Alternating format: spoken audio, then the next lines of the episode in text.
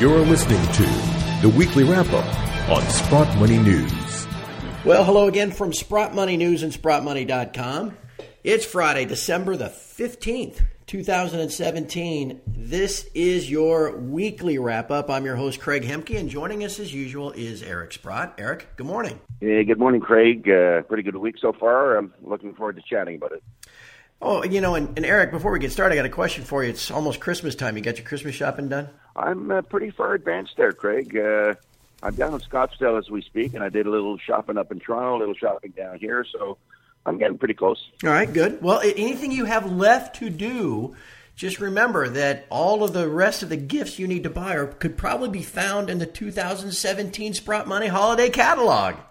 You can find it online at sprottmoney.com. You like that one? That was kind of a, that's almost like a professional segue, wasn't it? That was a hell of a lead in you had there, my friend. Thank you. Thank you. and, I, and I also like giving away coins too, but I think they're very well received by people. Yeah, they are. That's always fun too, and and, and and ask people, have them look at it and say, "Oh, good, what's this worth?" And then you get to explain to them and maybe educate them a little bit at the same time. Absolutely. All right, my friend, it has been an interesting week. Uh, I posed a question at my site that if it was utterly predictable that prices would fall into the December FOMC just as it did in 15 and 16, why was it not utterly predictable that now we would rally just as we did in 16 and 17? And that's exactly what seems to be under the way, underway. Do you agree with that? Well, you know, it's interesting and, and sort of sickening in a way, too, that uh, uh, the commercial banks uh, who were shorting uh, gold and silver can use these um, Fed meetings as an excuse to knock gold down. So all the press is, oh, gold's down because the Fed's going to raise rates, and th- that's their cover, right? That's their cover for their essentially uh, illegal kind of trading activity, where yet again uh, the shorts have knocked the price down. The minute the Fed raises the rate, up she goes, and uh, we can see it in the the data that comes out on the commitment of traders exactly what's gone on here. So, uh, are we surprised? I'm sure you know we wouldn't have been surprised uh, just having seen the commitment of traders data last Friday. That oh my God, what a massive turnaround that happened in as little as two weeks here. And of course, we got another week's going to be reported um, uh, this afternoon, as of Tuesday of this week, and it probably will show that uh, there's been a lot of covering going on in the um, in on the Chicago board. So, I mean, it's just cover uh, for the commercial banks. Oh yeah, gold's going to go down because the and the minute it, it goes up, as you predicted many times, uh, up she goes again, and and now we're on a bit of a roll. No, you're right, and uh, we also got to extremely oversold levels in price. All these different things seem to line up for us. And so now here we go uh, into the new year. We've got uh, tax loss selling that's probably about done in the shares. Uh, are you as, I guess we'll just leave it there. Are you about as bullish as I am at this point, at least in the short term? Well, you know, it's interesting when you look at the uh, Commitment of Traders report, and uh, the changes last week were stunning, where I think they had almost a 25% reduction in the commercial short position one week. Uh, and I think in the case of silver, almost to a, a record low um, long position by the um, by the uh, hedge funds. And then we got one more week to report, which is the weekend of this Tuesday. And of course, everything was collapsing in gold and silver. So undoubtedly, those positions have, have become even more extreme, uh, and and which are in, indicative of a bottom. That's typically what happens here. It's un, it's awful to say that the price of gold and silver is a function of what the commercial banks want to do to the hedge funds. But that's right. the way it works, right? And in that sense, we don't really have a true market and uh, there are things going on in the market which which we can find quite constructive here, uh, outside of the commitment of traders, and um, and of course we we now have a rally here. I think that the the tone for rate increases next year it's the, theoretically two or three. I mean that's hardly going to make a, a a serious difference to somebody deciding that he wanted to own gold versus owning some bond, particularly when the bond yield didn't go up anyway. I mean, the ten years probably gone down. The, the uh, five and two year, uh, five years probably gone down. So, you know, it, gold is is certainly not less attractive uh, post the rate, the theoretical rate increase, because we didn't really get much of a rate increase. So, uh, obviously, we're we're in good shape here, and uh, maybe we'll get an exact repeat of uh, what happened, uh, I think, the last two Decembers, where we get a good rally in gold and, of course, a, an equally stunning rally in um, the share prices. Eric, for the rest of our time this week, I want to turn to something that the good folks at Sprott Money began oh, a couple of weeks back. They uh, tweeted out a hashtag that said "Ask Eric Sprott" on Twitter and said, "Hey, we'll take any feedback." and we'll try to answer some of your questions each week. So I thought, you know what, this week, why don't we answer a couple of the questions that uh, folks have submitted? The first one just has to deal with with silver prices and the fact that uh, the primary source of silver mining still is as a byproduct of base metal mining. And so the one of the questions I saw was, uh, are these higher base metal prices leading to more base metal mining, which is then leading to more silver production just as that byproduct of that mining? Uh, well, Craig, I haven't specifically looked at that. Okay, I can't. I can't tell you that I've gone to all the lead and zinc miners and the gold miners to see whether they're they're producing more uh, silver. Uh, I can say that uh, when I look at the uh, the yearly statistics that are put out by the Silver Institute and others, and uh, comments by people in the business silver business, it would appear that silver supply is declining. Uh, so it, I think I think it's obvious that um, we're not seeing more production. In fact, you know, to change the production in the base metal business takes a long time. It's like any mine. I mean, my God, the average mine takes 10 years from the time you find it to get into production. So I'm not so sure that they can just turn things around that quickly. And of course, silver is a very small part typically of most of those uh, base metal operations. So I'd say so far we're okay. I haven't seen anything that would uh, be noteworthy. And of course, um, if we could get something going in the precious metals here, I mean, the investment demand can so overwhelm um, the, the marginal amount of supply around that anything that's going to happen in the base metal area would be quite insignificant if we could get investors back into the silver market. So I, I think we're okay there. And, and you're right. When you were out a couple of weeks back, I spoke with Keith Neumeyer, and he projected that this year's global silver production might be as low as 800 million ounces, which would be a good 10% down from where it was a couple of years ago. No, it went down last year, and I think it'll be down again this year. And uh, you know, we'll, we have got to wait for the final numbers to come in, but it certainly appears that way. And of course, let's not forget, with the price of silver under sixteen dollars, it's not as though the silver miners are rushing to bring things into production. Right. Either. And the other topic, Eric, is something we've discussed here the last couple of weeks, and a lot of folks wanting us to talk about it again. And it's it's a challenging topic to discuss because the the the COMEX, the CME, the LBMA, they make their rules and their deliveries so opaque that it's almost impossible to get your hands on what's really going on there. But we've seen recently a massive surge in what are called exchanges for physical off of the COMEX. And when you started asking me about this a couple of weeks ago, I thought, well, I better start keeping track of this. Eric, let me lay something on you.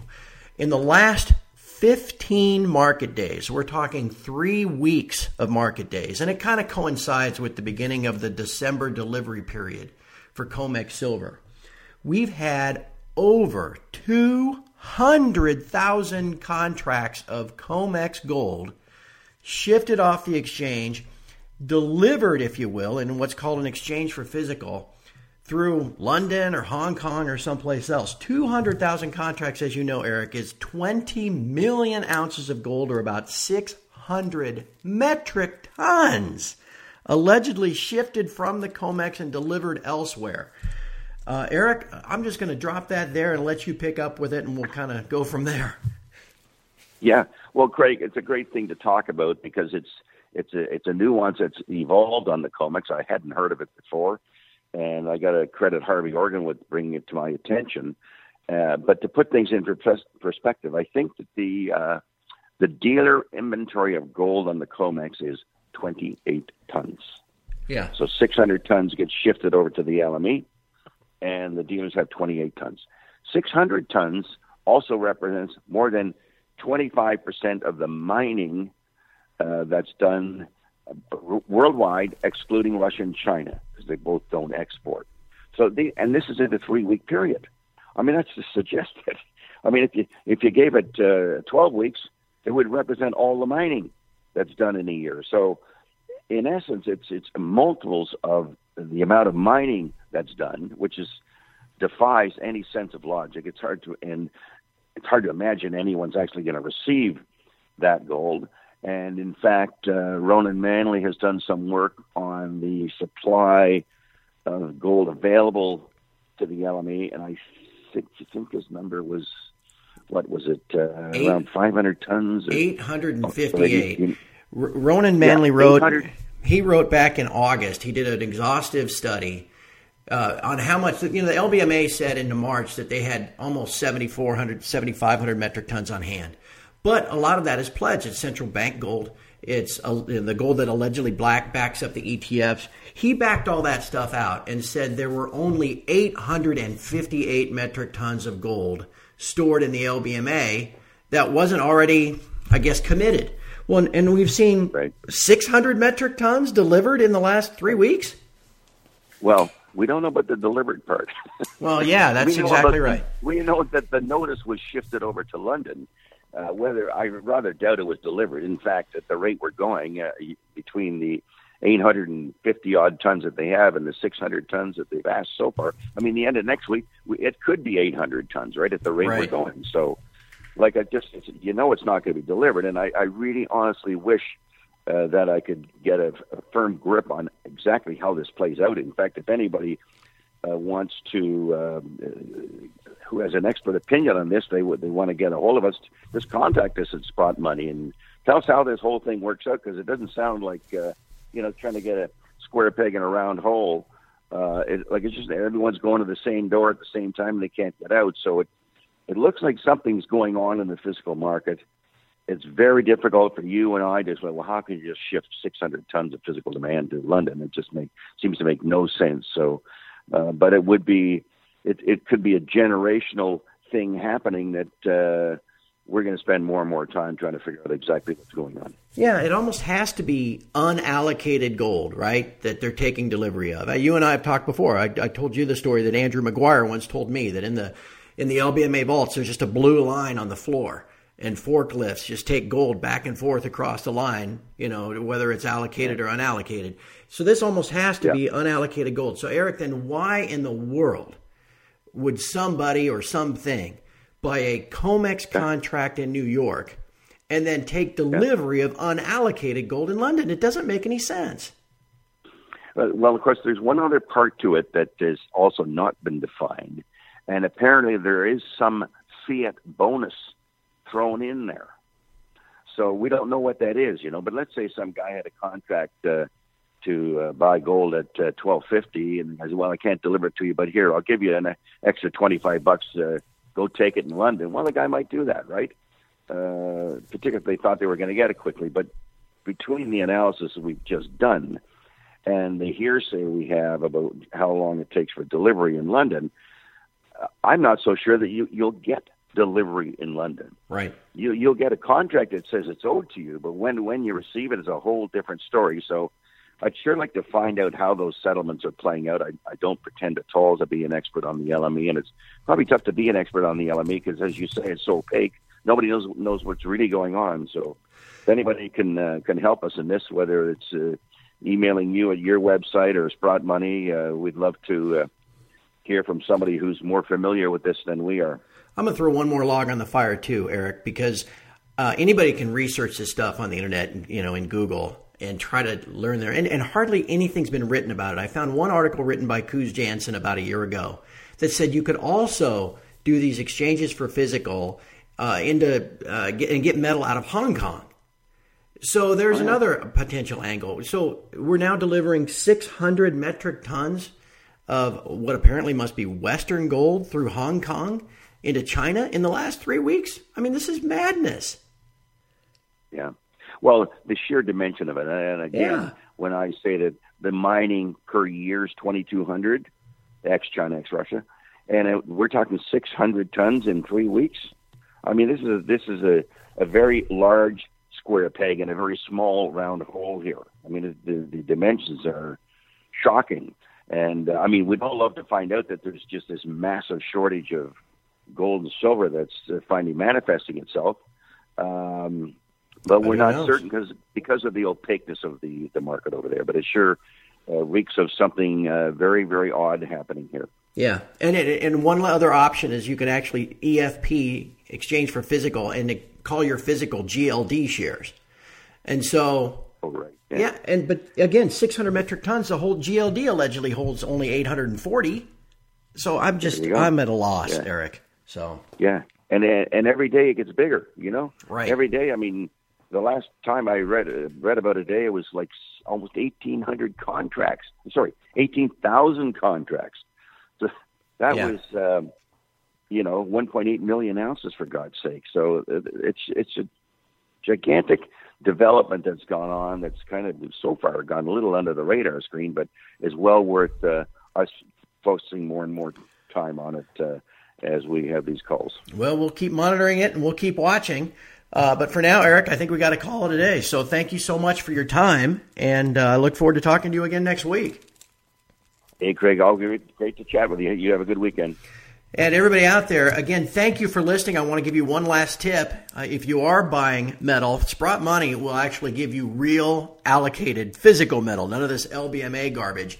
Uh, if you do own physical metal, you can store it at Sprott Money. And if you sign up to vault it there, you can actually get one month of free storage with free actual metal.